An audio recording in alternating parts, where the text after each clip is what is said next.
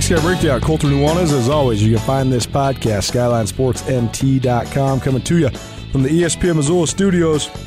It's the first Thursday of October, and it feels like it. It's uh, definitely fall in Montana. Homecoming in Missoula. That's where Skyline Sports will be. But sunny San Luis Obispo, California, that's where Montana State will be, and that's what we'll be talking about on this podcast. Previewing Montana State's matchup at Cal Poly and rehashing some of the stuff from last week as Montana State rallies from a 21 0 deficit and a 31 14 deficit to post a 49 31 victory over Northern Arizona going away. Really impressive effort by the Bobcats. They rushed for 244 yards in the second half, 340 yards overall. And uh, even without much of a passing game, we're able to rally against a solid conference foe. Fourth straight win for MSU. They're 4 and 1, and they're off to their best start since 2012.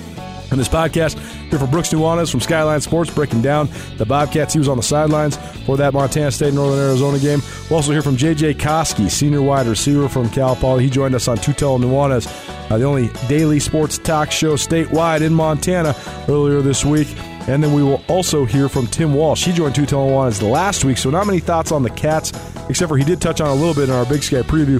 Uh, so we've already had this in the podcast, but I wanted to reshare it here uh, with a little bit more continuity uh, involved in this thing. And then finally, I'll share my Bobcat Roundtable this week with Byron Hout, defensive line coach for Montana State. He's also the defensive run game coordinator. So going up against Cal Poly's triple option, he will have his hands full, as will the Bobcat defense. As always, this podcast presented in part by Selway Armory. If you're in Bozeman, go check out the new Selway Armory. It's beautiful out Jackrabbit Lane, huge space, tons of inventory when it comes to firearms and ammunition. No matter what you need, guns, pistols, rifles, anything. Selway Armory's got you covered.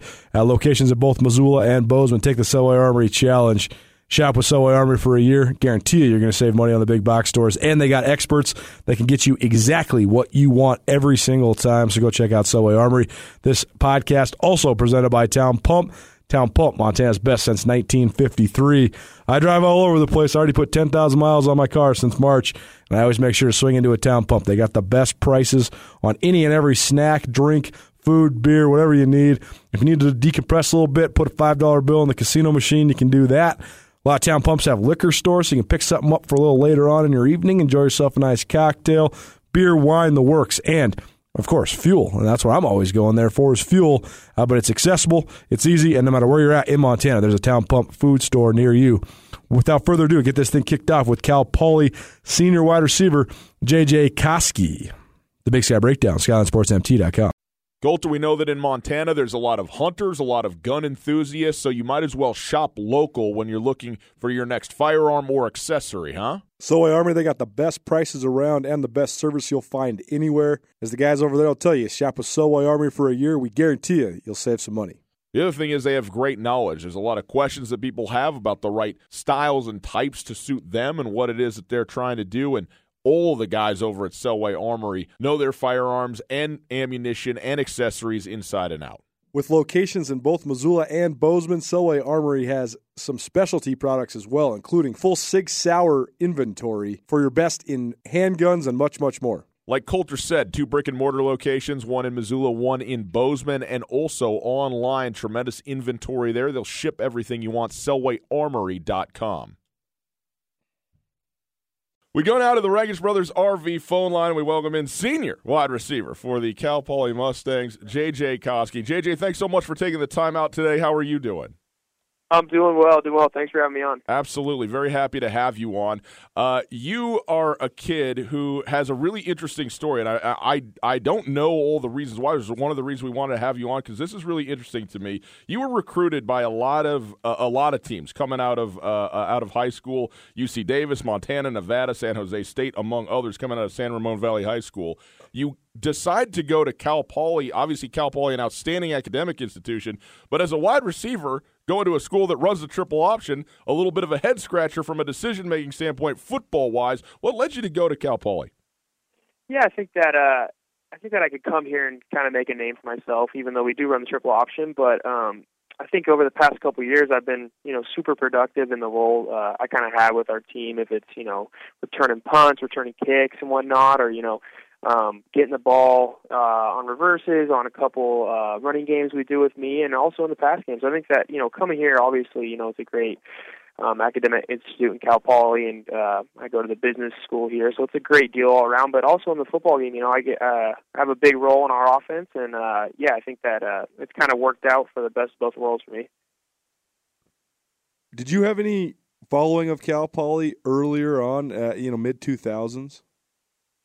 You know, not really. And I'm a Bay Area guy, so I, uh, you know, was a big Cal Bears, uh, Stanford fan. So, you know, not much. I just knew that uh, I, I always knew about it, and Right. um, you know, when I kind of got into high school, I kind of started to learn more about what they're about. I, I um, just football wise. when I look at your numbers, I've been covering the FCS for about 13 years now, and, and when Cal Poly, uh, before Co- Coach Walsh got there, when when Rich Ellerson was still the head coach, but they were still running the triple option, they had a receiver named Ramses Barden, and he was maybe the most dominant guy I've ever seen. And basically, it was a similar role to what you got. You know, if you if you run the play action triple option, then you chuck it up, and I mean, he scored something like 50 touchdowns during his career. He went on to play for the New York Giants. But you've been kind of the first guy that's really had that true breakout, solidified multiple year role in that offense. So I think it's a cool and, interesting parallel. But um, take us through just what it takes from a mental standpoint, because oftentimes you are just going to be blocking on the perimeter. But then when you're called upon your time, I mean, it's going to be a deep shot most of the time. So what's it like to balance the responsibilities in the offense for a guy like you? Yeah, it was it was uh, definitely uh, hard to grasp that role coming out of high school. You know, it's, we ran a completely different offense, but you just kind of got to be ready when your name's called. Like you said, you got to go make a play. You know, you can't really think about it. You don't have time to you know catch those intermediate routes and kind of get going. You got to go when your name when your number's called on offense. You got to go make a play, especially at the wideout position. So, you know, I kind of pride myself on just being ready and mentally throughout the game. You got to be you know locked in on every play, even if it's uh, when we're running the ball. You know, we take pride in our in our blocking on the outside. But yeah, it's definitely uh, you definitely got to have a different mindset, knowing that you're only going to get you know um, limited shots. So you got to you got to take advantage of all those. Take us back to the game at Southern Utah. We were talking to Jeff Choate yesterday, Montana State head coach, and he said, watching the film, you literally were getting sick because the camera was swinging so hard because it was so it was so windy. He said when you watch it from the the 22 wide angle that it's almost hard to see what's going on because he's like I wouldn't have wanted to be on top of that lift elevator because this thing was about to fall off the top of the thing. What were the elements like for you guys on Saturday? Yeah, it was pretty ridiculous. I never played anything like that. Um, but you know, go, it, it, going in and getting a win like that was big for us and our program, and um, yeah, it was. It was. Uh, you kind of had to be there to really know the elements. But um, it was. The wind was swirling. It was. I was back there ca- trying to feel the punt, and I had no idea where the ball was going. So um, it definitely was a was the atmosphere I never played in. But you know, anytime you can go on a road, and you know, in this league and get a win, it's you're, you're going to take it. So if it was a tornado, wind, whatever, you know, we were we were happy to come out there with a win. Wide receiver J.J. Koski for Cal Poly joining us. Cal Poly hosting Montana State uh, this Saturday, 6 p.m. Mountain Time kickoff uh, there in San Luis Obispo. Uh, JJ, when you talk about uh, uh, uh, this particular year, though, and you go, you know, Joe Protheroe obviously, uh, uh, you know, uh, graduating last year, and even though it's obviously still going to be and is always going to be a triple off, option offense, there's actually more in the passing game going on. I mean, you are exploding as a wide receiver this season in the Cal Poly offense in the passing game. What's it been like though to have a, kind of a new quarterback back there and a little bit more opportunity, at least in the pass game? It's been exciting, yeah, definitely you know, our offense kind of has a different dynamic to it this year. Um, you know, we still pride ourselves on the same same fundamentals and foundation that we've had in the past. But I mean, I think we showed since day one. You know, we played uh, USD at home, and we kind of we kind of took some people back that we can make some stuff happen through the air, definitely. Um, and I think that we've carried that forward and hoping to, you know, kind of know that we we got a pretty good balance within our offense and within our system. You know, we had uh, Tim Walsh on, your head coach, uh, last week and he's always been just a, a, very nice guy to us and and and uh, and great to talk to. But also, when you see him, you're like, well, is this guy a head coach or is he a Marine? Like, what do, what do we got here? and I'm wondering what it's like to play with him because uh, for play for him because he is he is you know a really nice guy, but also you know you can see uh, a certain toughness factor coming through with Coach Walsh too. Oh yeah, yeah, he's definitely spot on with that haircut too. So you know he's exactly. uh, he's, got a got an edgy look to him. But yeah, he. I mean, the thing about coach is he's always a straight shooter. You know, he's going to be uh, straight with us as a team and where we're at, and it. You know, it's kind of always been how he is. So it's nice to have a guy like that at the helm who's not going to, you know, he's going to shoot you straight and kind of going to tell you what you're up against each week. So um, he definitely keeps our heads on straight going into each game weekend, and you know each uh, opponent kind of really evaluates each team very well. I think. So old school. I think he might be the only head coach left in America that doesn't wear a headset during a game. Yeah, that's awesome. He's he's just locked in. He doesn't need a headset. He doesn't know, yeah, know no what the calls are. just down doing it. I love it. Well, you talk about Coach Walsh's toughness, and Jeff Choate has instilled a similar mindset at Montana State. And talking to Coach Choate yesterday, he was basically saying, "Hey, we relish the opportunity to go play a team that wants to play physical football like us because it's just going to come down to fortitude. It's going to come down to toughness. Who can outlast the other team? As as a team on your guys' side of this thing, what's your mentality going into this game, and do you guys relish this sort of matchup as well? Yeah, we're excited. You know, this week we've been kind of preaching it's going to be one of those you know hard nosed games, and you know it's going to be. I think it's going to be down to the wire. We're we're we're really fired up for this game. It's I think it's big for both teams. You know, starting off the Big Sky, we're both you know one and zero, oh, and this is kind of a step. Uh, this is going to be a big game for us on this side. So we're hoping, uh, you know, it's going to be hard nosed, hard fought. I think it's going to be a tight one down to the wire. So we're, uh, you know, we're we're kind of going in with that mindset this week that we're going to have to give it, give it our all for you know four four full quarters, and if if it takes a little extra, it takes a little extra. But yeah, I think it's going to be uh, it's going to be a fun one. You know, you, obviously, when you guys on the triple option, it's a unique challenge for anybody that plays you, and that's certainly part of the advantage of doing it. Montana State defensively really hangs their hat though on their front seven as well, and and and again probably why people expect a bit of a street fight in this one. But when you look and see the film and kind of see what Montana State is and does up front, what stands out to you? Well, not only are they uh, athletic, but they're pretty big. You look at their front seven, especially a linebacker. They got some athletes back there. So, you know, been watching film on them, and you know, we we played at you know Weber State had a good front seven too. So I think those two, you know, those two fronts are pretty uh, similar in terms of athleticism and size. So it's I think uh, you know we got a good test against them uh, earlier this season. So you know yeah we can't say enough about their you know they got they got a lot of guys who got big motors on their side of the defense. So they're gonna get, they're they're not gonna be you know they're gonna be pursuing to the ball all game, and it's gonna be a yeah we got our work cut out for us this week. It's interesting the chess match and the X's and O's that go into so many different sorts of football games. And just talking to Coach Walsh over the years and having covered him for so long, he always says you know, hey, we're just going to take what the defense gives us. We're going to see what happens on Saturday. So uh, when you're preparing, how do you balance that? I mean, what's the what what is the just the process like when maybe you're not going to know necessarily the look Montana State gives you right out the gate, so you're not necessarily going to know how the triple option is going to be able to operate against whatever look they might give you. Yeah, I think I think that's you know I think each week we kind of got an idea what teams going to play, but you never really know, right? You're just you're just kind of got an idea in your head of what what you're to come out and look at. But we got a lot of guys on offense who's played a lot of downs and seen a lot of fronts, so you know just being adaptable during the game is the biggest thing for us as offense. We don't ever want to get worried, you know. We know we're going to get some stuff thrown at us that we might not have seen before, but um I think just being, you know, on your toes and being adaptable during the game and being able to make adjustments is the biggest thing for us as an offense and, you know, seeing what the defense is giving us. So, yeah, like uh like I said, it's I know we probably will see some stuff that we might have not have seen in the past, but uh we just got to have our eyes right and, you know, uh and just go with the game plan. Because of your big playability, because you have been so productive for several years now there, I know that there's some some football on your horizon likely. And I know that's probably a goal of yours individually Last question for you then. How do you balance that? How, how do you balance you know, maybe some NFL aspirations and chasing those dreams while being in the scope of contributing to a team uh, during your senior season? Yeah, it's it's been different. I don't really I've never really thought about it too much honestly. It's uh, you know, like you said, it's always been uh, in the back of my mind, but you know, I came here to play for Cal Poly and you know have a have a productive career here, and I think uh, I've kind of proven that over the last four years. And you know, I'm just taking it all in. We only got so many of these left on the schedule, and it's uh, you know it's been a blast. We got a tight group this year, and like you said, I'm just trying to take it all in and you know worry about you know what I can do in this season to help us get some more W's, and you know I think the rest will kind of take care of itself. But yeah, it's been it's been it's been uh, it's been a different balance this year, but you know nothing uh, nothing crazy, and it's been just uh, you know fun to take it all in.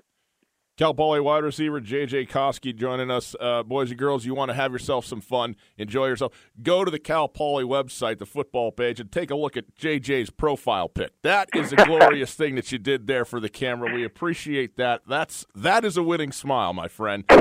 Uh, JJ, thanks so much for joining us. Best of luck on Saturday. Really looking forward to this football game between uh, between the Mustangs and the Cats. It's going to be a lot of fun, and, and, and best to you, okay? Appreciate it. Thank you guys for having me on. Thanks to JJ for joining us on our Tootell Nuanez daily radio show statewide on SWX Montana Television, is also on your radio airwaves 105. Nope, it's 1029. Sorry, 1057 is my radio station in Bozeman. 1029 ESPN Missoula, all throughout western Montana. JJ Koski, great kid. Thanks so much for joining us. Up next, we'll hear from Cal Poly head coach Tim Walsh. This is his interview from last week on Tootell Nuanez breaking down just the Big Sky in general. No real thoughts on Montana State, but a couple thoughts on some players from Montana State. So here's Tim Walsh from last week, Tootell Nuanez.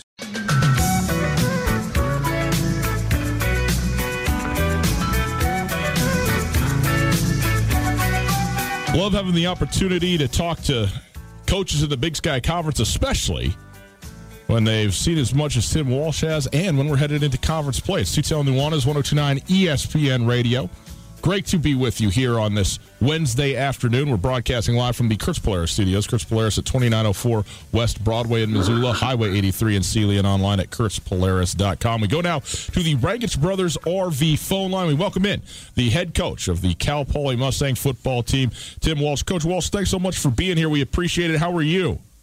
Always, always good to talk to you, and look forward to getting started in the Big Sky. Well, we we are excited to be getting started in the Big Sky as well. What makes the Big Sky such an interesting conference? I mean, you've been around the Big Sky longer than anybody now eh, that's in the coaching ranks of the Big Sky. What do you what makes the Big Sky unique to you? Well, I think even when it was eight teams, I mean, you know, you know, nine teams, it was so competitive uh, week in and week out, and it was pretty diverse in what people were doing. And I think it, it stayed diverse in what people are doing offensively and defensively but people are still scoring points. That's been the common factor and the common thread, and it has become, in my opinion, ultra uh, competitive. Uh, I think all the way through it, from teams one through team thirteen, on any given week. You know, I mean, even the year a couple of years ago, I hate to talk about it, when we had a bad year, we played some really tough games against some really good teams. I mean, mm. Weber State beat us twenty to fourteen. Southern Utah won the championship and beat us twenty to fourteen.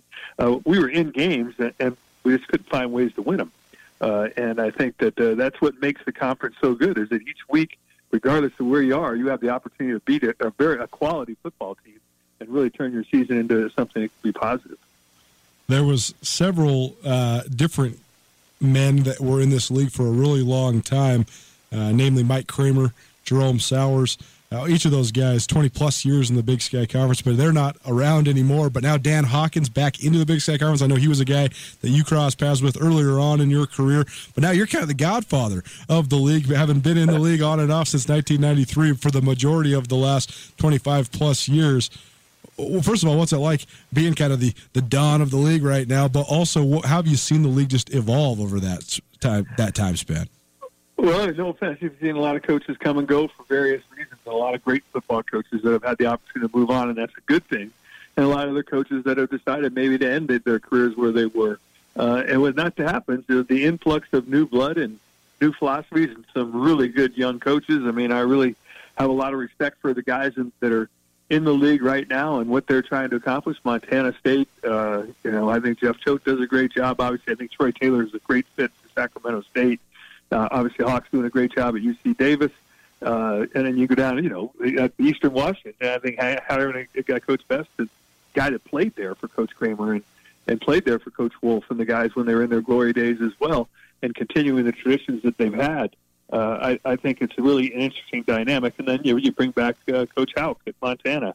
And I think that uh, this league right now is probably in its comp- most competitive state that it's ever been in, and that has a lot to do with the coaches and the their fire to, to get their programs to be the best one of the best programs in the country.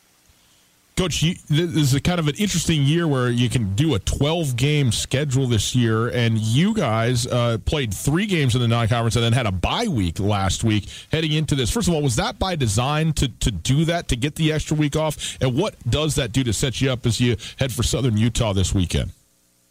Well, I think it, it was twofold. I mean, number one, we were already playing six away games, and we didn't want to play seven away games. That was part of it. And sometimes we have difficulty finding out of conference games that want to come to San Luis Obispo because the travel can be difficult uh, if you're not chartering. So uh, once we decided that we weren't going to play unless we could play at home, we weren't going to play a 12th game. And uh, you know, I think it could have an impact on us. I mean, if we go uh, seven and four, and somebody else goes eight and four, that eight and four team might get in the playoffs unless we beat them along the way. You know, and I think that that could be a, a factor that we're not fired up about. I wasn't excited about the first week of school having last week going on the road again.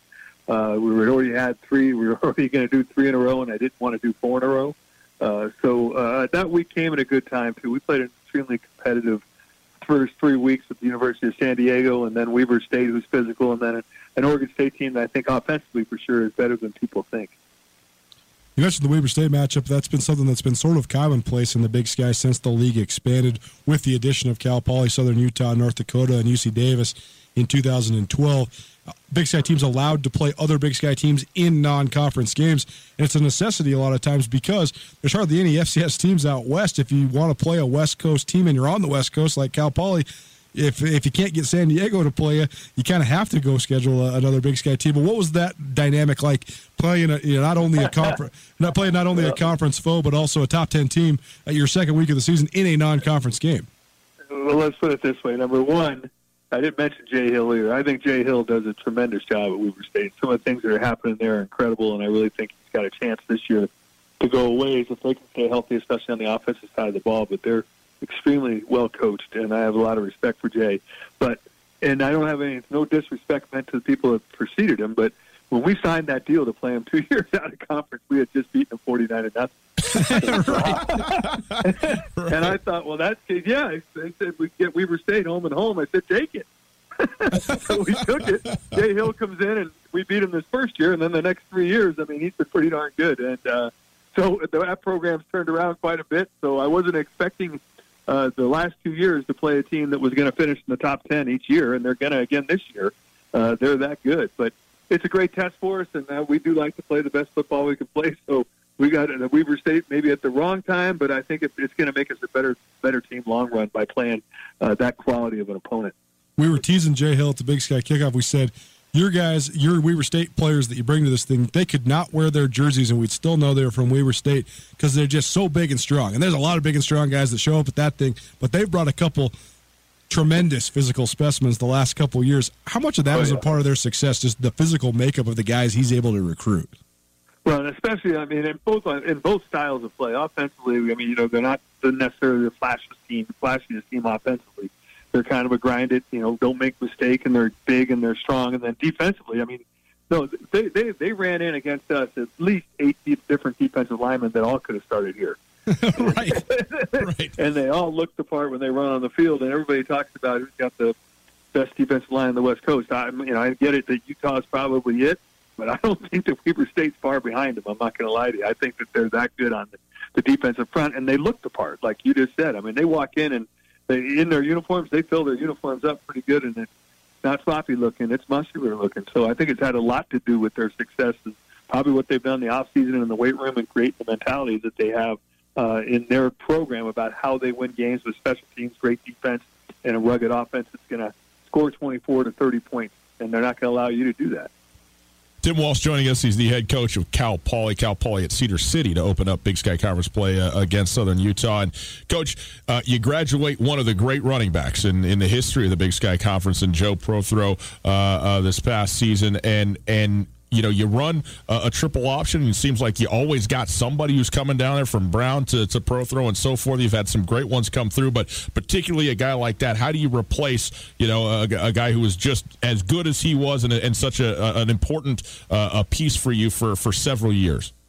Well, obviously, there's some positions on our offense that are difficult to, re- to recruit to. That's one that's not because uh, we recruit big tailbacks out of high school. So these yeah. are high school guys like Joe that were used to getting the ball 30 and 35 times in high school and wanted to do the same thing in college. And, you know, Duy Tran-Sampson is the guy that's getting the opportunity now, but there's guys behind him that, that are, are really good players too. So over the years that Joe has been there, we were able to stockpile that from a guy that's a senior now all the way down to a guy that's a freshman now that we think are really good football players. They're a little they're all a little bit different. Which you know, Dusty Frampton is a true freshman from St. Mary's High School in, in uh, Stockton, California. He led the state in rushing when he was a, and we think that he has the ability to be a lot like Joe. He's really just a big tailback. Duy, on the other hand, is more of a tail. I mean, he's the fastest of the bunch. I mean, he ran 21.9 or 200 in high school. I mean, he's six one, six two, and 217 pounds. He probably couldn't run that now because he put on about 15 pounds, but he's still a step faster than maybe we've had there in the past. So uh, it's been a position that we think has been easy to recruit to because they know they're going to get the football and have the opportunity to rush for a thousand yards each and every year that they start. Jalen Hamler, he was the uh, Big Sky Conference Offensive Player of the Week the first week out. Uh, your quarterback now. You guys have had some transition there too, going from Chris Brown to Dano Graves to Khaleel Jenkins, and now a new guy there with Jalen. Uh, tell us about his skill set because just looking at your statistics and watching you guys a little bit, seems like he can throw the ball a little bit as well. Well, I mean, he's got a guy to throw it to. I mean, J.J. Koskis, I mean, they, people are saying, I mean, every team has already been here. I mean, most of the guys have graded the fourth or fifth round draft choice, and he is that good. Uh, you know, we played Oregon State. You know, after the game, they said, "Well, we knew he was good. We didn't know he was that good, and he is that good. So he's got a target to throw to." And Quentin Harrison on the other side of him has improved tremendously too. And then Jalen has some talent as well. So I think that uh, Jalen won a battle of three guys, and it was extremely close. All three of those guys since spring football got equal repetitions within maybe ten snaps of each other all the way through that time. And we just felt he won it because he kind of possesses something that we look for in that position. And that's kind of the, the, the other factors other than uh, just the athletic factors, which they all have, or the uh, the ability to throw it or the ability to run it or whatever it might be. He's kind of got the it factor, and he's able to deal with the ups and downs of that position and the leadership that goes with it very well. So we're extremely excited. I mean, his ceiling is large. I mean, he's nowhere near what he's going to be. Uh, I, I really think as the season progresses, you're going to see a bigger, better, uh, more confident player as the year gets going, and uh, hopefully it happens again this Saturday and give us a great start. But the next three or four years, you're going to hear a lot about Jalen Hamler. Coach, uh, in in a day and age where the proliferation, especially offensively, is just really kind of blossomed across college football, and you have you know the air raid stuff and the RPO stuff and all all kinds of different things going you, of course, have been running the triple option, uh, you know, forever there at Cal Poly. What is it about that style, even though you are incorporating some more throwing and so forth, like you say? What is it about the triple option that just works for you and works at Cal Poly? Well, I think the thing at Cal Poly that really we don't, you know, because of our academic standards and we just really recruit the state of California, uh, you know, so when we use our academic pool, what we can get into school. I mean, not, no offense to everybody else in the conference. I mean, probably 85% of the players we play against, we can't even say hi to in the recruiting process. Right. Uh, because of the academic standards. So our academic standards shrink really drastically. I mean, it shrinks our pool down. And then you add to it that you have the Ivy League recruiting California, you have the academies recruit in California, and the Big Four in Stanford, Cal, UCLA, and and USC that are all going to take, you know, so our pool shrinks pretty big. So we don't need to be six foot six and 315 pounds. We can play with six foot one and six foot two offensive linemen that are really good football players, but everybody passes on them because maybe they don't pass the eyeball test. And we've had a lot of great ones, and that's kind of what we've built the program on. Are those kind of guys that are tough, kind of have a chip on their shoulder because they thought they were good enough to play maybe other places. We were able to get them, and the same goes with our slot back position. And you don't have to be; it doesn't have to be a six foot one, two hundred and fifteen pound guy that can do it and down in and down out. We can play with smaller, quicker, tougher dudes that kind of have that academy mentality. So that has a lot to do with why we run what we run. And uh, I think we've had success on offense. I think that you know I think that it is getting tougher and being in a conference where you play everybody every year and they kind of get the beat on you and they see how other people defend you and that makes it a little bit more difficult to be as efficient as you want to be. So we are always going to be constant in, in changing the mode, but we're never going to lose our identity that we are a triple option team. That's going to be the identity we have, and, and that, that helps the pass game, and that helps some of the other run game things that we do outside of the triple option. Tim Walsh, longtime coach at Cal Poly, joining us, and Tim will get you out of here on this. Last year, the Big Sky Conference breaks through with four teams in the FCS playoffs, including three that are in first round buys and seeds. It seems as if now the Big Sky, like you said, it's been competitive forever, but now it's really back in terms of national recognition. And, and, if you were to add Montana to the fold now, with them being a top 20 team, as competitive as ever, as you and your team and the rest of the league kick off Big Sky Conference play on Saturday, what's going to be the key factor to navigating this league competitive as it is?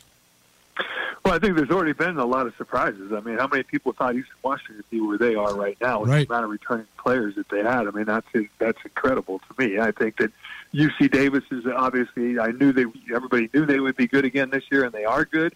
I do think that you know they got North Dakota State at the right time. I mean, they graduated a lot of guys from last year's team, so a lot of guys had started a lot of years in a row. So you got some guys that are still in their growth pattern, probably at North Dakota State, and uh, that's how they've been good year in and year out. And I think that Davis showed you know everybody in the country that you know the Big Sky is for real by how well they played. I mean, they really had a chance to win. I, I watched that game streamed. I mean, they had a chance to win that football game. You know, so it's unfortunate uh, for our conference that maybe they didn't, but it still made a great showing for our conference.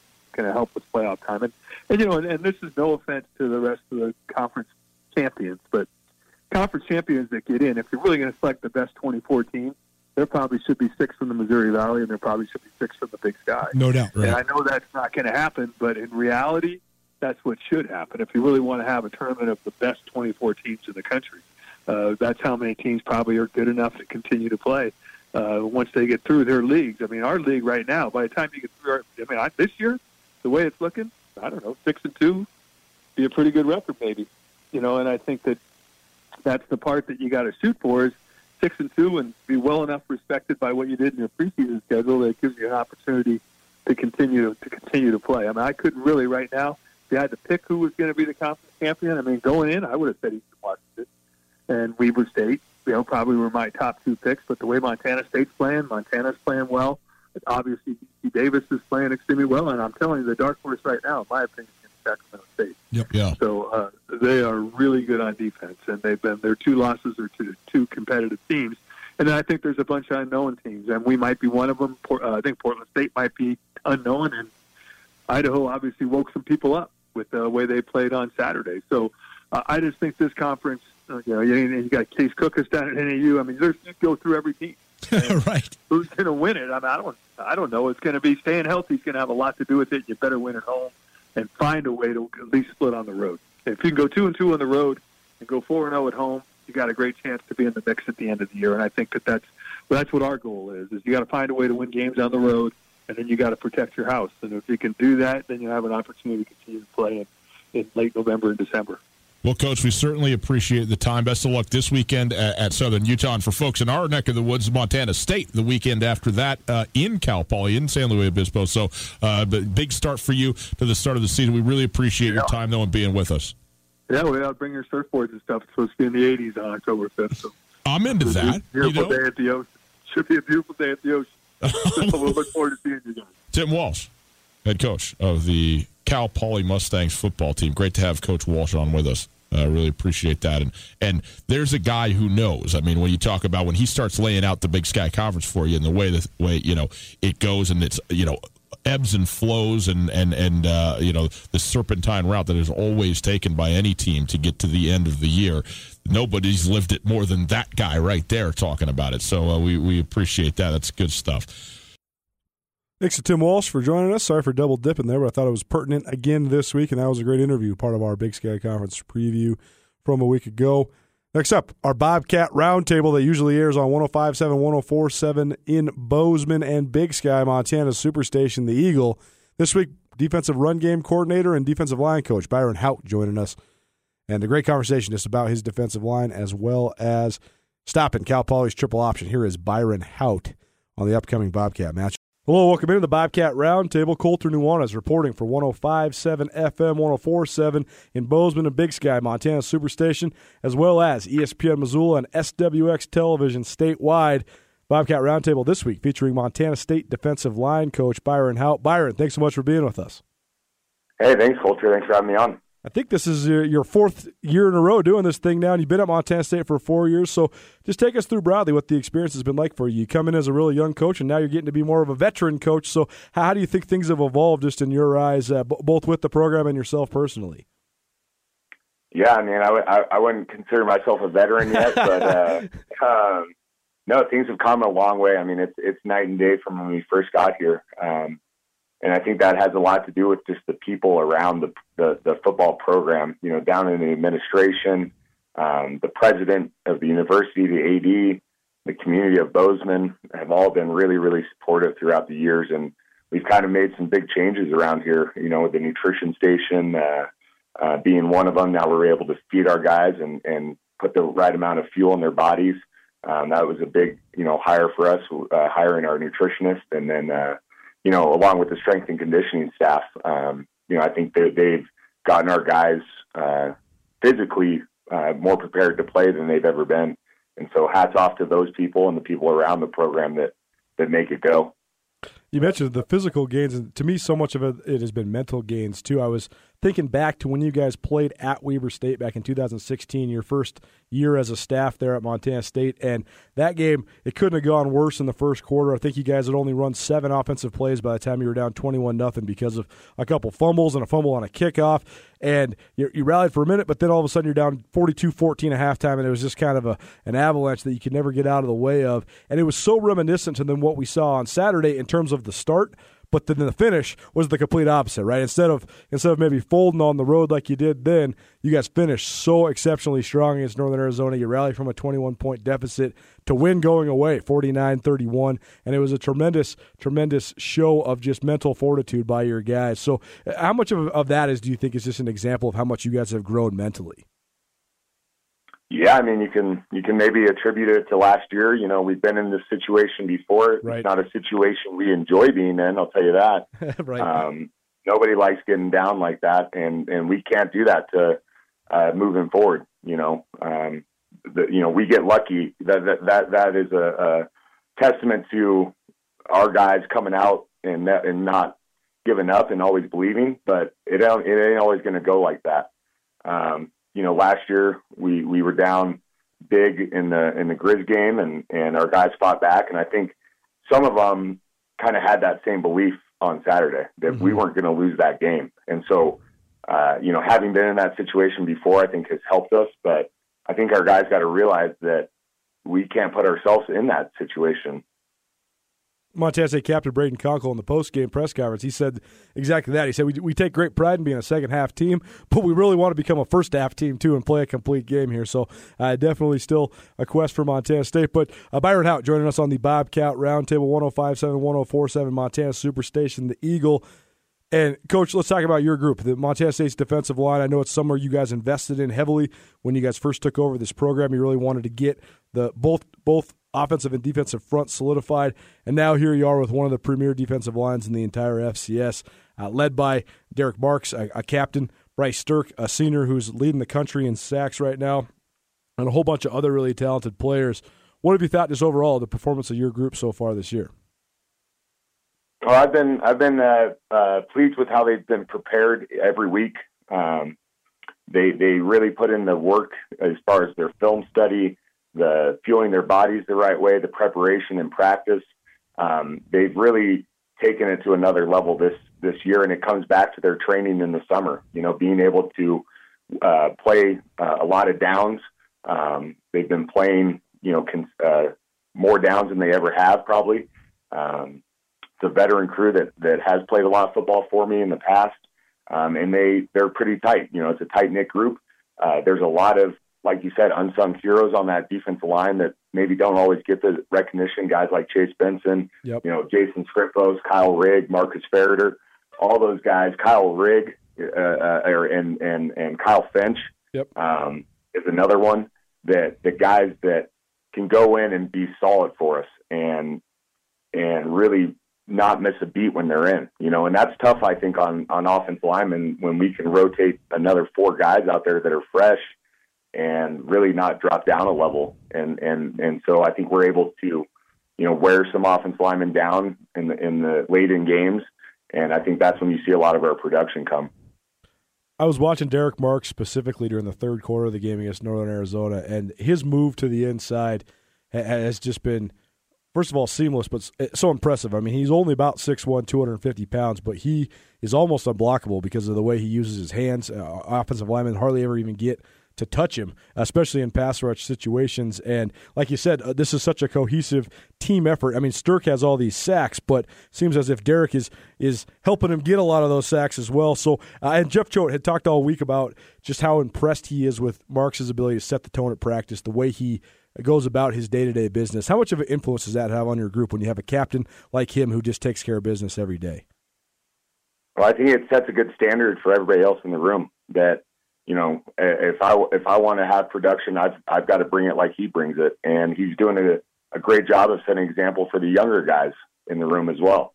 Um, how they how he prepares and uh, having the success he's had um, is, is directly related to his preparation. And so hopefully the young guys can see that and, and they're willing to put in the work when it's their time. And he's just been such a, a pleasure to have in all four years that I've been here because he really is a student of the game. He wants to be coached. He wants to get better. He, he is exactly what you want. He's almost like another coach on the field, kind of like Tucker Yates was. He's able to dissect formation tendencies he's able to get us in the right call um, uh, based on what the offense is doing a lot of times. And, and so it's like having another coach out there, which is great to have.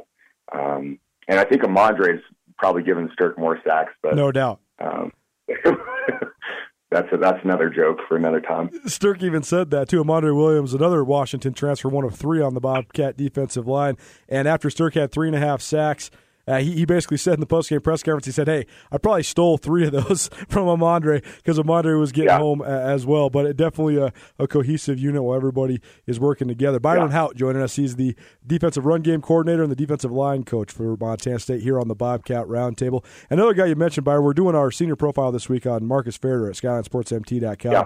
and Farrer's a guy that has had a, a crazy career because he comes to Montana State to play for a different coaching staff, one of only a handful of seniors uh, that is a fifth year guy for you guys. But then, as a redshirt freshman, because of injuries and because of his own performance, he's thrust into the starting lineup. And then he's kind of had to evolve into being this utility guy who can play up and down the line. But I know he has kept his nose to the grindstone, continued to perform in the classroom, and he's just a, he's a cool kid. He's a kid I've always enjoyed uh, talking to and just hearing from. Uh, so, in your mind, what has it taken for him to get to this fifth year, and how impressed have you been just with his ability to stick with this thing all along? Yeah, I mean, I think you summed it up right there. The kid's amazing. He uh, comes from a great family. You know, his parents are amazing people, um, and he is one of those guys in our room that is kind of the glue guy. You know, he he uh, um, is amazing to be around. He's articulate. He's going to be um, very successful in whatever he chooses to do in life. And, and I know he's had some job opportunity, uh, uh, interviews already, and uh, you know, he's a guy that can play multiple positions, has played multiple positions for us. Um, you know, and I'm really glad that he was able to stick with us. You know, he he had came up and and you know was thinking about you know moving on and not coming back, and and uh, you know I think we had the discussion that that kept him here, and and he you know came up and, and you know told me that was the best decision he ever made was coming back, and and uh, you know, that was really I was really happy for him, and I've been really happy to see him have some success. And he's he's really a good football player. He uses his hands really well. He's shifty. He's a great athlete. I know he's uh, you know probably put on a lot of weight since he's been here uh, because of what we've asked him to do. And everything we've asked him to do, he doesn't flinch. He doesn't say, "Well, I don't," you know, "Why do I have to do this?" He just says, "Yes, coach." You know, which is kind of refreshing nowadays no doubt. Montana State at Cal Poly on Saturday, and we'll get you out of here on this, Coach. You are the run game, defensive run game coordinator, and Cal Poly they're going to run the ball as early and often as anybody in the league. The triple option attack is one of the most unique offenses in all of college football, and they do it as well as anybody. So when you're scouting Cal Poly, uh, how do you go about preparing your guys, especially when it is just in the middle of a conference season where there is really no matchup like it? Well, you know they they uh, every triple option team is a little bit different. Um, you know, they they have some big offensive linemen. You know, they're averaging about 6'5", 290 plus on the on their offensive line. You know, some some triple option teams um, have a little bit slighter offensive linemen. Mm-hmm. So they're a physical unit up front, and and that's what I've told my guys is we got to get ready for a physical physical game up front. You know, not just the the stylistic of of the type of blocks, but you know just them their their mentality up front and coming off the ball and we we have to match that and go beyond and so it'll be a, a be a physical game for us up front no doubt msu riding a four game winning streak heading to san luis obispo california saturday evening against cal poly Byron Hout, Montana State defensive run game coordinator and defensive line coach, joining us on the Bobcat Roundtable. Byron, thanks so much for being with us. Hey, thanks, Colter. Appreciate you. Hey, hello, welcome back into the Big Sky Breakdown. As always, podcast can be found skylinesportsmt.com coming to you from the ESPN Missoula studios on one side. And then we got another guy who's driving over the Continental Divide. Brooks Nuanez joining us on the phone line. He's on his way to Missoula, but this podcast will be covering primarily Montana State. We will touch a little bit on the Grizzlies. We'll also give you a preview on Montana State's road trip, or I guess plane trip to San Luis Obispo, California. They just took off uh, just about a couple minutes ago on the way to beautiful snow down there in uh, Southern California. So we will uh, keep you up to date with all of that. But in the meantime, we're going to talk just breaking down Montana State's current form winning streak, uh, as well as uh, just the. Um, state of the Bobcats season right now as they take their show on the road to play Cal Poly in the triple option offense. So, uh, first of all, Brooks, last week against New Year's,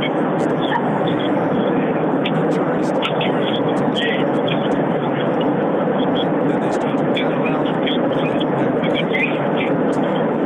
Once they got momentum, they never let momentum go. And it was definitely uh, typical, or I guess signature, of finish off. They scored 35 points or points. It was close to 40 it was an interesting game. I love. I, I thought it was fantastic. I love. I loved getting back into conference play, games that really matter, um, and then you know a regional rival. In this league, there's a lot of, of, of teams that are newer to the league. Um, NAU and Montana State have been playing a long time, so it, those kind of things I'm really familiar with the school, a lot of the coaching staff. I love to, to see kind of the true competitiveness of the Big Sky play out. Uh, a couple takeaways was Montana State came out slow, like they have regularly. We've spoken about it quite a bit in the last uh, 15 or 16 games of going into last season.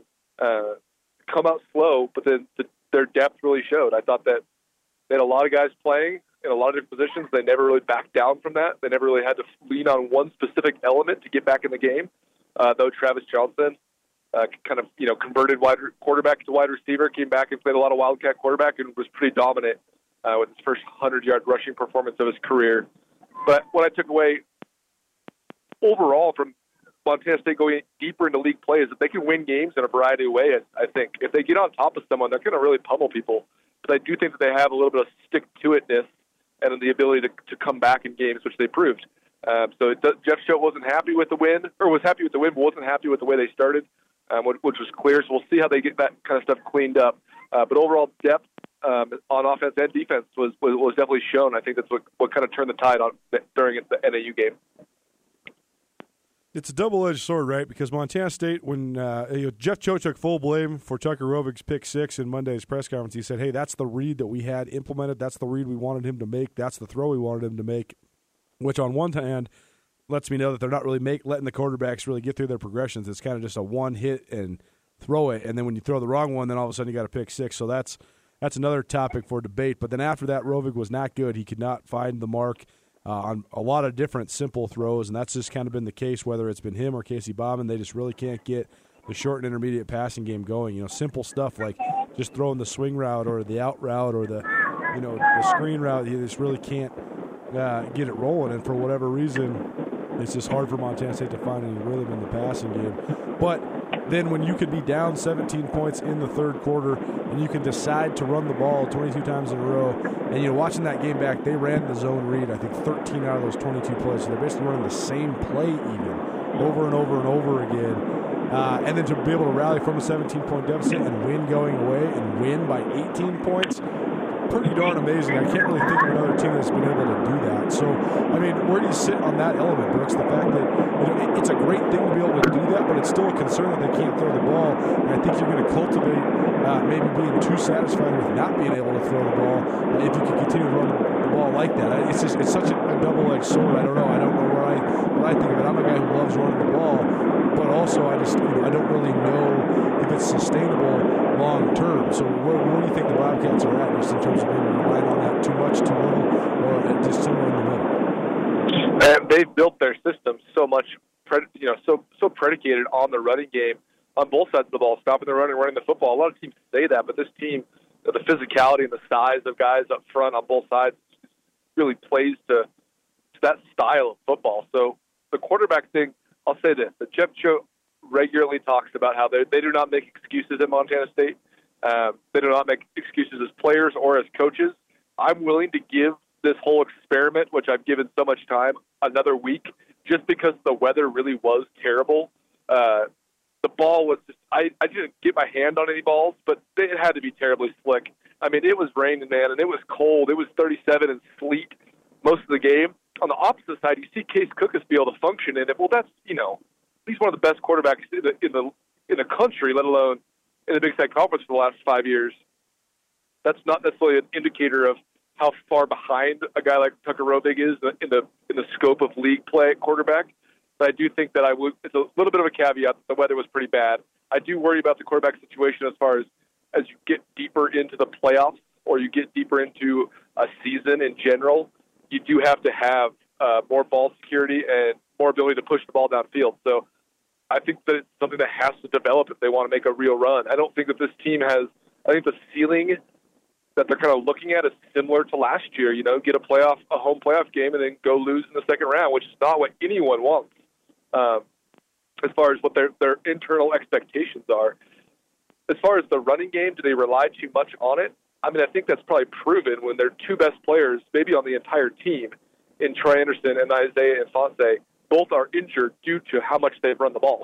I mean, there's really Right. no you you get bad luck from time to time, but like in general, most of those guys are just wearing down just because of the hits. Uh, so that's a concern. I mean, I think clearly, I don't think that you're going to make a deep playoff playoff push with Shane Perry and Lane Sumner. Though I like those guys a lot. I think that they have a lot of upside and potential. They're still young. I don't think that those guys are elite backs that are going to get you deep in the playoffs. Uh, but they are getting to cut, you know, cut their teeth early in the season and, and build up reps, which they're going to need. Um, and they're going to need depth at every position, but especially at the running positions, which they rely so heavy on. all of this is a double-edged sword, right? Because on one hand, you're still rushing for 350 yards a game without your two best ball carriers being healthy. So credit to Montana State, and it's impressive. But on the other hand, I do agree it gives you a ceiling. I do think, or it gives you, it gives you sort of a, a concrete ceiling, right? Like I think you can win games like Right. this for a, a while, but then you're going to hit uh, a terrible roadblock where I just don't know if you can beat the absolutely elite teams in the conference or in the country. Can you beat Weber State like this? Can you beat Montana like this? Can you beat North Dakota State, South Dakota State, James Madison like this? I'm just not sure. I think a lot of this season is going to come down to how do the Cats take care of business these next six weeks? Because if they can stack a bunch of wins, they can help themselves avoid a lot of those teams for a lot longer in the bracket. And a lot of it's just going to come down to the draw, too. I mean, if they get in the playoffs, which they likely will, so much of it's going to be the draw. I mean, if they draw, you know, uh, a Northern Iowa or uh, you know a um, whoever else maybe comes out of the Missouri Valley that isn't South Dakota State or North Dakota State, or they draw a Southland team that's to come to Montana, or they draw you know an Ohio Valley team like Southeast Missouri State who they already wailed on. You know, th- I think that they could definitely handle those sorts of actions. But then, if you have to go to Fargo, or you have to go to Brookings, or you have to go to Ogden, where do you stand there? That's going to be the ultimate conundrum. So we've seen this quarterback carousel, and I texted you when Tucker Rovig threw that pick six. I texted you on the sidelines, and I said, "Hope you got your Dramamine handy because we're about to ride this quarterback carousel, and it's about to accelerate into full motion." And we'll see what happens. But Casey Bauman starts the first three games. Tucker Rovig starts the next two games. I'm so interested to see who rolls out there as the starter against Cal Poly on Saturday. Yeah, I, I agree. I, I I think that if Troy Anderson was healthy, he'd be playing quarterback. But which I think everyone at some point thinks that you know it's so hard to have. You know, we talked about it so much last year, and I, I mean this in, in in the most honest way. It's just it's so hard when you have the shiny toy. you know, we talked about it when you have a shiny little rock and you just love to rub it. It's so hard to not play him Right. when you are watching an inept offense and you have the a first team unanimous all Big Sky quarterback not playing. So Troy's really not healthy. I made a joke the other day that he should redshirt. And I thought about it so much. I thought it's a worthy. I think it's a worthy question. I mean, if Can't he really it. cannot, Can't do I it. right. You can't get do it that. because he'll just leave. He'll declare for the NFL draft or he'll just transfer. Right, but I'm not saying that you redshirt him without his consent. I'm wondering if he can't play, what's the point? I mean, Right. he he's literally like a 15 play a game guy right now on both sides, like combined on both sides of the ball, which is kind of scary. um, because they really need him. So I wanted to make a point about the running game, especially the ceiling.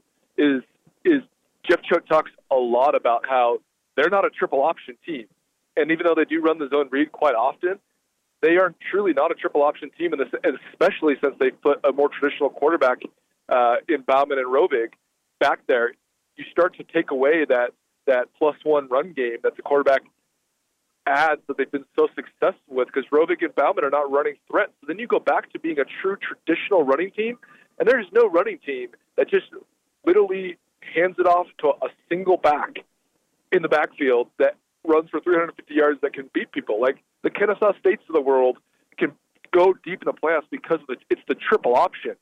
I just can't think of a team that runs single back and no fullback, very rarely too tight, single back, three wide, pounded up the middle, and it goes deep. I just have I can't even think of a team that does that. So that part is pretty darn scary. Here's here's the best comp that I've thought of. Do you remember the Illinois State team from 2014 that had Trey yeah, Roberts, were, Tre Roberson, who was a transfer for a Big Ten transfer, and then they had Marshaun Coprich, the running back. They were awesome, yeah. And they went they went all the way through the playoffs. They went to Eastern Washington and Cheney and just bludgeoned Eastern Washington. Then they went to the national championship, and they got killed by North Dakota State. That's what the Bobcat oh, team reminds imagine, me. Imagine of. that. well, right, but that's the, what this cat team reminds me of. Honestly, it's a good point. I just think that that quarterback could probably push the ball downfield somewhat because every quarterback in Division One can. It's an interesting conundrum for sure for Montana State. Well, let's talk about this matchup against Cal Poly. Uh, Montana State hits the road uh, to San Luis Obispo. I think they're actually on the plane right now as we speak. But Cal Poly still runs that triple option, but they got an added throwing element this year with Jalen Hamler. They've had some guys that can throw it a little bit better than people give them credit for. Chris Brown, Dano Graves, but Jalen Hamler can actually throw it. I mean, he, they have some true shotgun and drop back passing game. You look at their stats you know, they've been a 350 to 400 yard rushing team for the last decade. Right now, they're third in the league in rushing yards, and they're rushing for 250 yards a game, but they're also throwing for 195, which is a lot more than Montana State, which is saying a lot considering that it is a triple option attack primarily. So that'll be an interesting factor. J.J. Koski, one of the best receivers in the league, even though he's playing at a triple option school. Tim Walsh says he's probably going to get drafted. We'll see. You know, if Keelan Doss doesn't get drafted, I don't know how J.J. Koski does, but either way, I think he will be an NFL guy. And we will hear from J.J. Koski later on in this podcast as well. Uh, but the triple option is going to be the primary form of operation for Cal Poly. And Duy Tran-Sampson, the new fullback, he's uh, a little bit smaller, not quite, well, I shouldn't say not quite, not close to as bruising version of Joe Protheroe, but he's a lot faster. And he's got some big playability, and he's putting up great numbers right now. He's averaging about 100 yards a game, which is not Joe Protheroe's 165 yards per game that he did last year, but – uh, with the added element of passing and a little bit, the, the offense just seems a little bit more diverse because they don't have to force feed a guy like Joe Protheroe. You look at the Cats, though, we talk about Troy Anderson. If I'm the Cats, I do not play Troy Anderson on defense this week because I think this is a meat grinder of an offense, and I just don't think you need him. I think you can roll with Nolan Askelson, Callahan O'Reilly, Chad Cano, Josh Hill, maybe, but maybe you keep him out or limited as well as he's still getting back to full health you know, Blake Flovin, Daniel Hardy, Walker Cozy, whoever you need to roll out there. They got a lot of bodies of guys that could be good. And uh, I think if you can do it, you can mitigate some reps on Troy Anderson. Uh, and then I think that the rest of it, I think Montana State's D line matches up well. I think their safeties match up well. So as long as they can get out healthy, I think Montana State uh, should have a good plan and should have a good way to execute. So uh, break it down for me, Brooks. What do you think of Montana State's defense versus this Cal Poly triple option?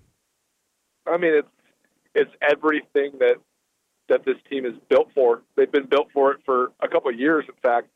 Uh, they just have so much depth up front with size and guys that are, are, are willing to mix it up. I think that you can tell, you know, we, we, we talk about it a lot. Jeff Choate kind of prophesizes different things, different matchups. You know, he you could he, he talked a little bit about being fearful of Case Cookus and that style of offense. I mean, these kind of weeks, he just you can tell he's just ready to go fight somebody. I mean, like it's just it plays so well into his personality as well as the team's construction. I think that the linebackers will be a little bit tested for the first time, which is great because they need that. Uh, they, they are not a team that has necessarily had a bunch of tackles from the second level just because that front line, when they go five across, you know, three down and two on the side, on the edges, those five guys are getting so many tackles in the running game. Uh, so now the linebackers are going to start to get more in the flow of things. They've been rolling guys, like Noel Nicholson and Callahan O'Reilly have really split time. I think that'll be great for those guys to kind of start to get their head across the bow and make some tackles. Um, so those kind of matchups, I think the Cats match up really well. I'm really interested to see this quarterback. Um, he sounds, by all accounts, I mean, his high school stats are just ridiculous. So by all accounts, this, this kid is a, a, a dual threat guy, um, which is a really interesting thing with Cal Poly because you have to have such a mentality going to play the triple option. And if they really do have an element of passing game that's brand new and different, it'll throw a wrinkle into it where Montana State secondary will, will be tested. I still think the cat the Cats can handle this game uh, pretty easily, but it's always a it's always a crapshoot when you're going on the road, play a triple option team in the in the evening and the night game in California. A lot of distractions, a lot of California kids down there. Uh, I had Cole Moore, the you know the ops one of the ops guys, former linebacker for the Cats, one of the ops guys and recruiting coordinator guys, tell me that he had guys in California, players from California that were asking for 30 tickets to the game. Multiple guys asking for that kind of thing. So those are distractions that this team should be able to handle, but it's always you know a kind of a wrinkle or a new element when you're going on the road, especially in the Big Sky. We talk about matchups all the time, and in the Big Sky, there's so many crossover matchups that you can have where it's a good matchup or a bad matchup for your offense or your defense. And sometimes you get the worst matchup for your offense or your defense, and sometimes you get the best matchup for your offense or your defense. Like last week, Portland State's flex defense, if Idaho State could stay ahead of it, they could just thrash them because Portland State has nothing to go to to get out of the man stuff they run on the outside. That's what happened, and Idaho State ran, and they scored 41 points in the first half and just ran away with that game. We saw it last year too. Idaho State's RPO offense versus Idaho's man coverage defense. Bombs over Baghdad. You know, the Bengals score 62 points, just chucking it down the field. I think that there's a lot of different variables here, but you know, like South Dakota State or Eastern Washington, that, those have been bad matchups for Montana State's defense the last couple years because you got mobile quarterbacks who can get the ball out of their hands quick, and they just figure out a way to just shred and negate Montana State's pass rush and all that. But when you look at what defense does Montana State's offense match up best against, it's Cal Poly because Cal Poly runs all this twists and color in the hole, all this motion stuff on the defensive line, and with the gap scheme stuff that State runs on the offensive side of the ball, they can just absolutely take out Cal Poly's defensive lineman. We saw last year, 430 yards rushing. Isaiah Ifanse for 230 and three touchdowns.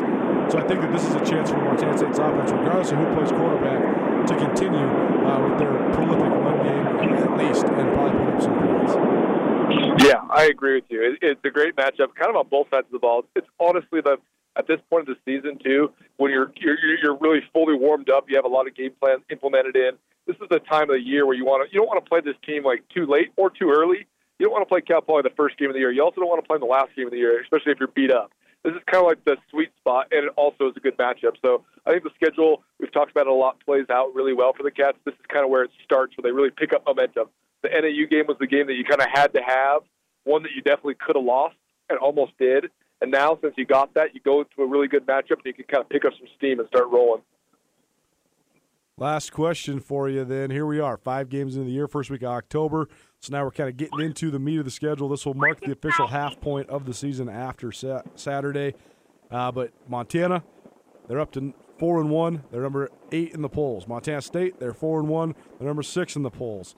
Each team undefeated against FBS opponents, FCS opponents, excuse me. The only losses against Oregon and Texas Tech, respectively. When you put pencil to paper, this is kind of where we had both these teams at. But Montana's win over UC Davis last week, probably the one maybe people did predict in the offseason.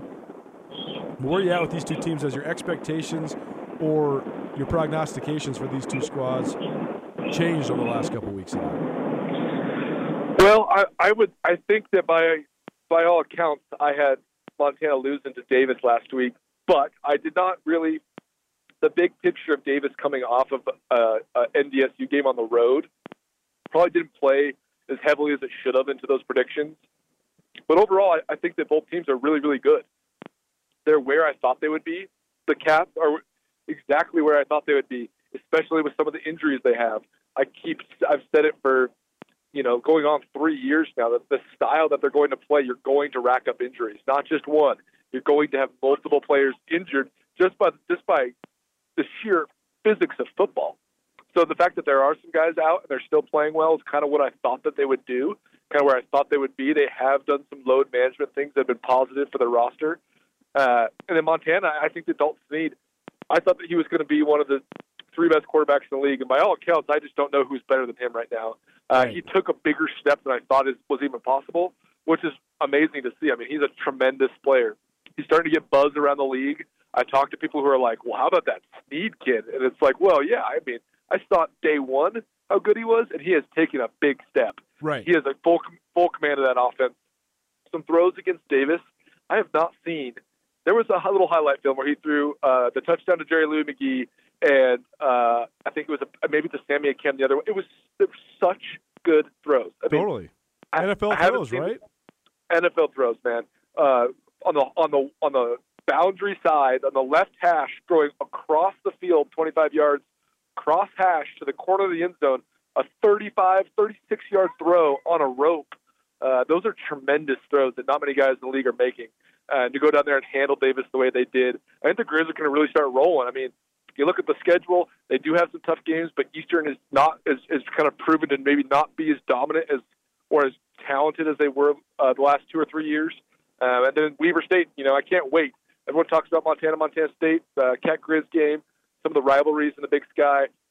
When I was growing up, the thing that mattered in the biggest game was always Weber State, Montana. That was the game that was kind of really define what the league was. Uh, there was a stretch of about five years where those were the two big boys in the league. Uh, I can't wait to see that again. I can't wait to see a defense like Weber try to go up against the offense like Montana has. Um, both teams are, are playing really well. I think this is, this is one point I wanted to make is that I think Montana State has so much depth that's amazing. Um, really do have a lot of depth on the offensive line and defensive line especially.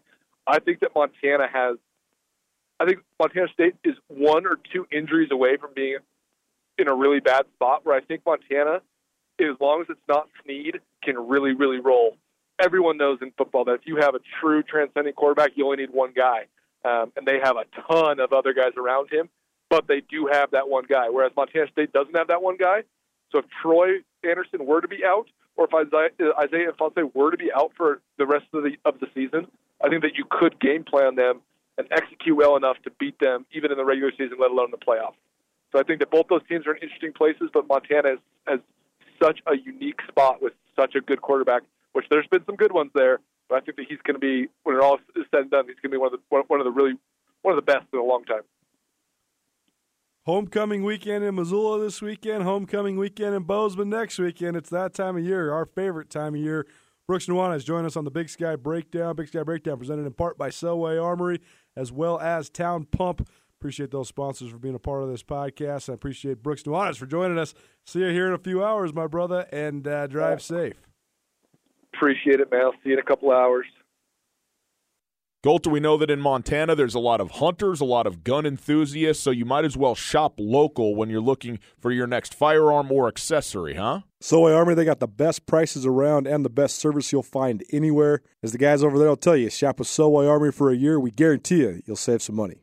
The other thing is they have great knowledge. There's a lot of questions that people have about the right styles and types to suit them and what it is that they're trying to do. And all the guys over at Selway Armory know their firearms and ammunition and accessories inside and out. With locations in both Missoula and Bozeman, Selway Armory has some specialty products as well, including full Sig Sauer inventory for your best in handguns and much, much more. Like Colter said, two brick and mortar locations, one in Missoula, one in Bozeman, and also online. Tremendous inventory there. They'll ship everything you want. SelwayArmory.com. For unquestionably committed coverage of Montana, Montana State, and Big Sky Conference athletics from a homegrown local source, you can count on Skyline Sports. The grassroots news gathering organization is owned and operated by Colter and Brooks Nuanez, a pair of Missoula natives and University of Montana graduates. For the best sports journalism in the state, you can choose to buy local when you choose to buy Skyline Sports. For $8 a month or $90 a year, you can get the best coverage available at SkylineSportsMT.com. Skyline Sports, every day, every season.